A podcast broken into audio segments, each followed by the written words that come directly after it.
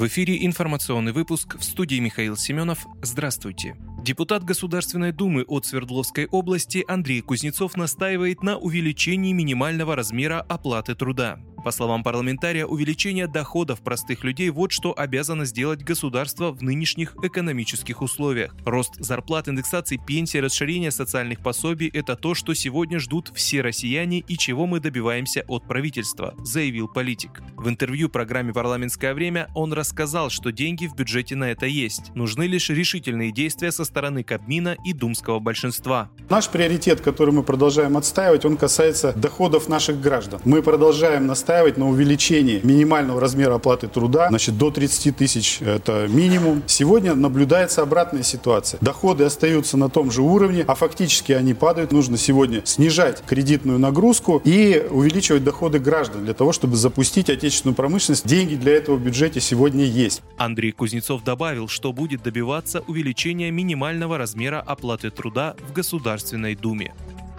Путин отменил обязательную продажу половины валютной выручки экспортерами. Определять долю валютной выручки, которую обязаны продавать экспортеры, теперь будет правительственная комиссия. Президент России Владимир Путин отменил своим указом требования об обязательной продаже 50% валютной выручки. Документ о внесении изменений в указ о применении специальных экономических мер в связи с недружественными действиями Соединенных Штатов Америки и примкнувших к ним иностранных государств и указ о дополнительных временных мерах мерах экономического характера по обеспечению финансовой стабильности Российской Федерации в сфере валютного регулирования появился на сайте правовой информации. Согласно документу, резиденты, участники внешнеэкономической деятельности обязаны осуществлять продажу иностранной валюты в размере определенном правительственной комиссией по контролю за осуществлением иностранных инвестиций в Российскую Федерацию в срок, установленный Советом директоров Центрального банка.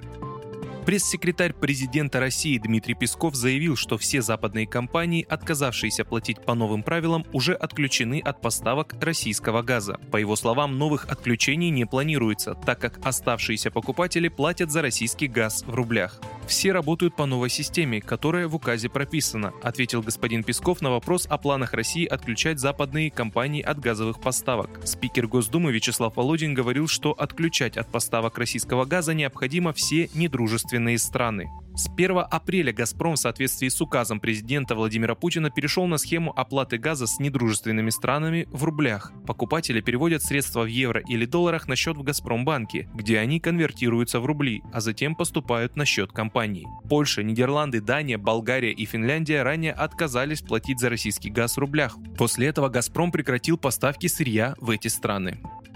Промсвязьбанк начал работу в ДНР и ЛНР. Промсвязьбанк стал первым российским банком, который начал работать в Донецкой и Луганской народных республиках. Председатель кредитной организации Петр Фродков подписал с главами частично признанных республик Денисом Пушилиным и Леонидом Пасечником соглашение о сотрудничестве по социально-экономическому развитию. Промсвязьбанк в рамках соглашения будет принимать участие в качестве финансового партнера при реализации инфраструктурных и социально-экономических проектов, а также будет вести банковское сопровождение сопровождения социальных функций, в том числе выплату пенсий и пособий. До конца 2022 года банк будет расширять предложения для клиентов ДНР и ЛНР и предложит потребительское и ипотечное кредитование, кредитные карты, эквайринг, обслуживание зарплатных проектов и корпоративное кредитование.